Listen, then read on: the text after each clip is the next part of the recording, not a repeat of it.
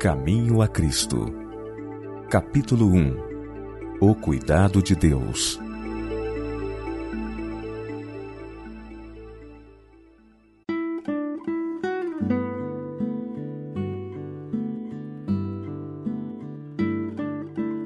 A natureza e a revelação, ambas dão testemunho do amor de Deus.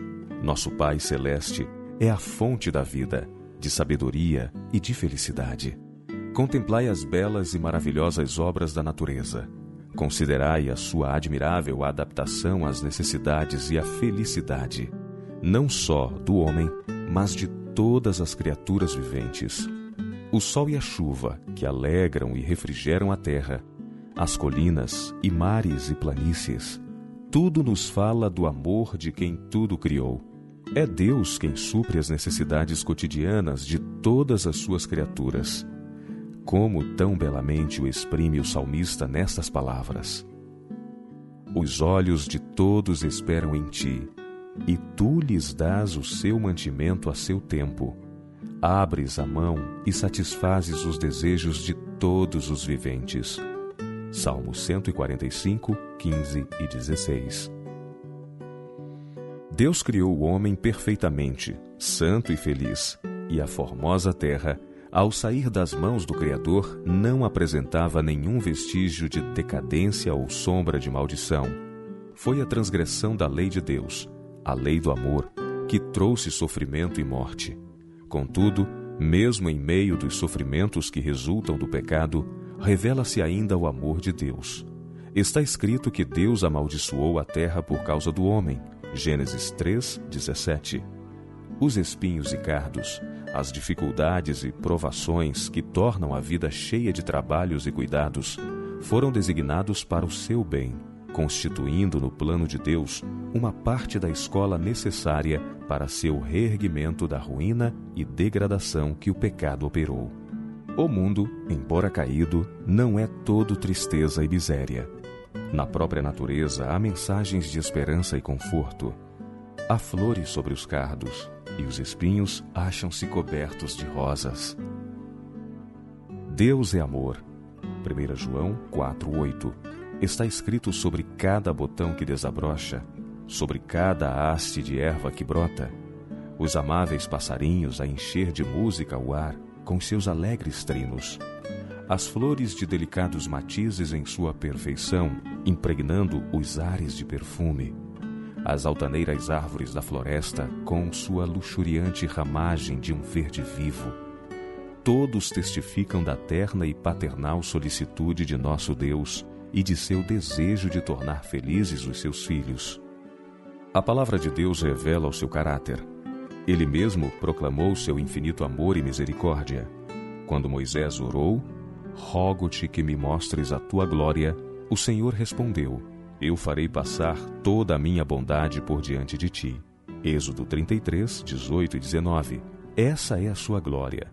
Ele passou diante de Moisés e proclamou: Jeová, o Senhor, Deus misericordioso e piedoso, tardio em iras e grande em beneficência e verdade, que guarda a beneficência em milhares, que perdoa a iniquidade e a transgressão e o pecado Êxodo 34, 6 e 7.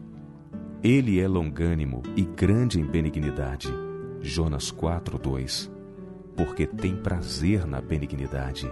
Miqueias 7, 18.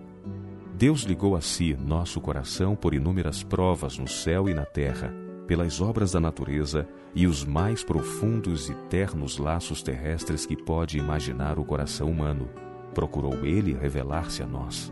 No entanto, estas coisas só muito imperfeitamente representam o seu amor. Não obstante todas essas provas, o inimigo do bem cegou o espírito dos homens, de maneira que foram levados a olhar a Deus com temor, considerando-o severo e inexorável. Satanás levou o homem a imaginar Deus como um ser cujo principal atributo fosse a justiça severa, um rigoroso juiz e credor exigente e cruel representou o Criador como um ser que espreita desconfiado, procurando discernir os erros e pecados dos homens para que possa trazer juízos sobre eles. Foi para dissipar essa negra sombra, revelando ao mundo o infinito amor de Deus, que Jesus baixou para viver entre os homens. O Filho de Deus veio do céu para revelar o Pai. Deus nunca foi visto por alguém. O Filho unigênito que está no seio do Pai, este o fez conhecer. João 1, 18. Ninguém conhece o Filho senão o Pai. E ninguém conhece o Pai senão o Filho, e aquele a quem o Filho o quiser revelar. Mateus 11, 27. Quando um dos discípulos fez o pedido, Senhor, mostra-nos o Pai, Jesus respondeu: Estou há tanto tempo convosco e não me tendes conhecido, Filipe. Quem me vê a mim, vê o Pai. E como dizes tu, mostra-nos o Pai? João 14, 8 e 9.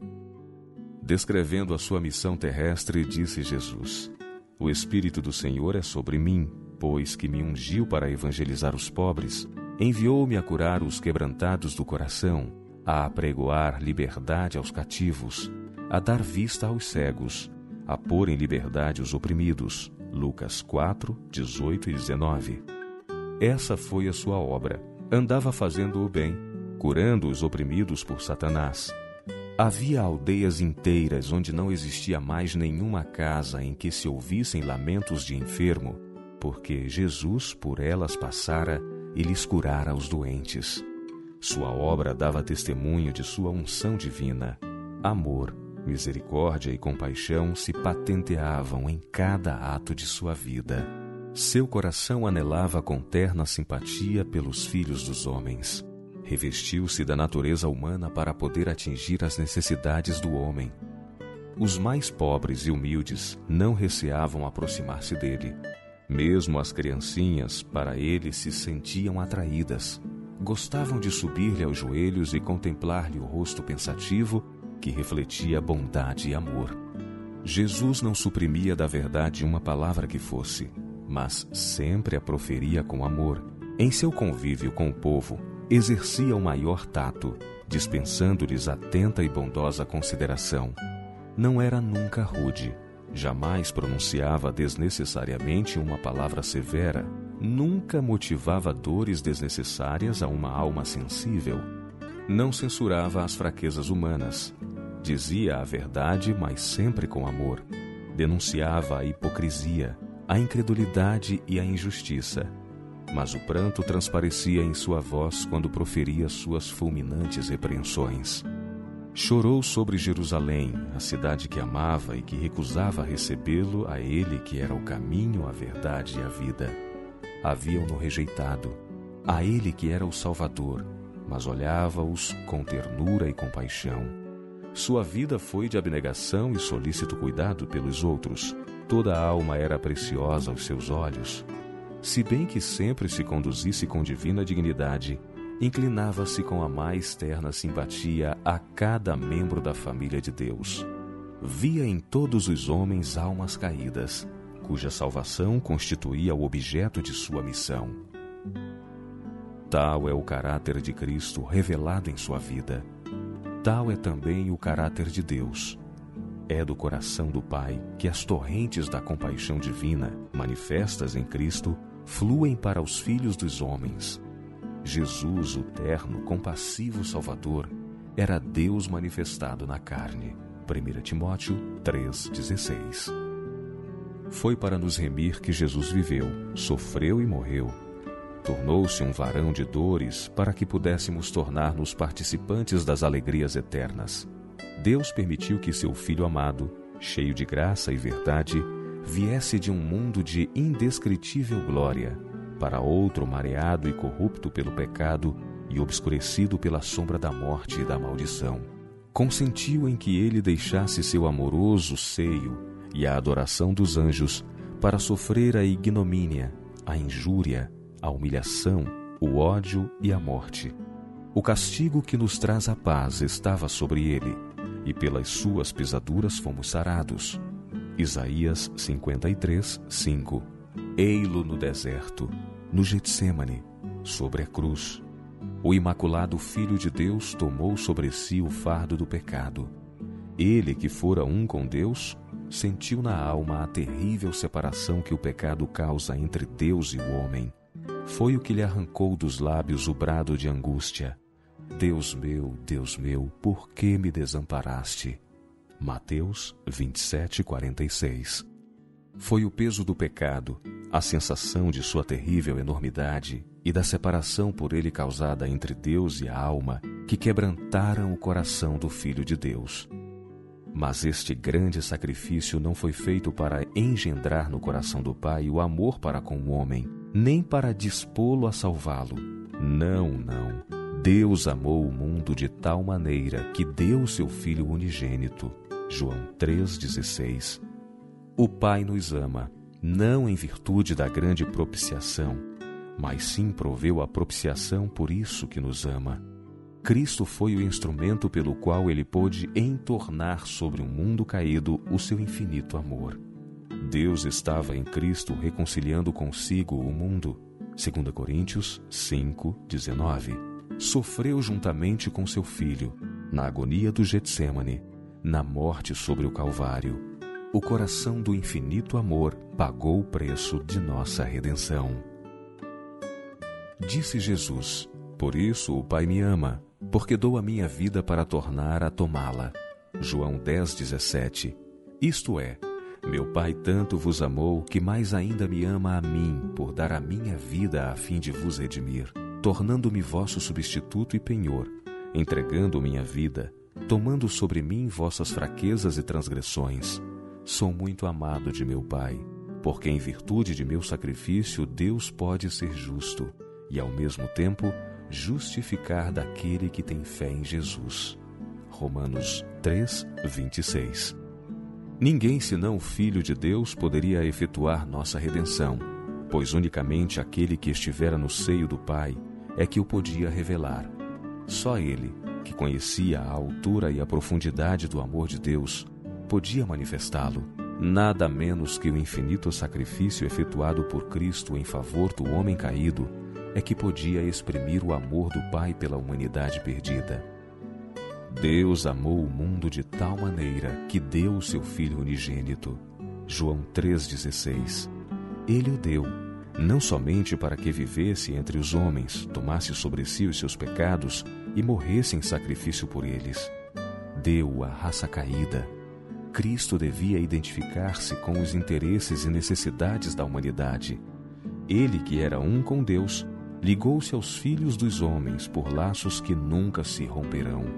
Jesus não se envergonha de lhes chamar irmãos. Hebreus 2, 11. Ele é nosso sacrifício, nosso advogado, nosso irmão, apresentando nossa forma humana perante o trono do Pai, achando-se através dos séculos eternos unido à raça que ele, o Filho do Homem, redimiu. E tudo isto para que o homem pudesse ser erguido da ruína e degradação do pecado, a fim de que refletisse o amor de Deus e participasse da alegria da santidade. O preço pago por nossa redenção, o infinito sacrifício de nosso Pai Celestial em entregar seu Filho para morrer por nós, deveria inspirar-nos ideias elevadas sobre o que nos podemos tornar por meio de Cristo. Quando o inspirado apóstolo João contemplou a altura, a profundidade e a amplidão do amor do Pai para com a raça perdida, foi possuído de um espírito de adoração e reverência, e não podendo encontrar linguagem apropriada para exprimir a grandeza e ternura desse amor, chamou para ele a atenção do mundo. Vede quão grande caridade nos tem concedido o Pai, que fôssemos chamados filhos de Deus. 1 João 3:1 em que grande valor é tido o homem. Pela transgressão, tornam-se os filhos dos homens sujeitos a Satanás. Pela fé no sacrifício expiatório de Cristo, os filhos de Adão podem voltar a ser filhos de Deus. Assumindo a natureza humana, Cristo elevou a humanidade. Os homens caídos são colocados na posição em que, mediante a conexão com Cristo, podem, na verdade, tornar-se dignos do nome de filhos de Deus. Tal amor é incomparável. Filhos do Celeste Rei, preciosa promessa, tema para a mais profunda meditação. O inigualável amor de Deus por um mundo que o não amou. Este pensamento exerce um poder subjugante sobre a alma e leva cativo o entendimento à vontade de Deus. Quanto mais estudarmos o caráter divino à luz que vem da cruz, tanto mais veremos a misericórdia, a ternura e o perdão aliados à equidade e à justiça, e tanto mais claro discerniremos as inumeráveis provas de um amor que é infinito e de uma terna compaixão que sobrepuja o amor anelante de uma mãe para com um filho extraviado.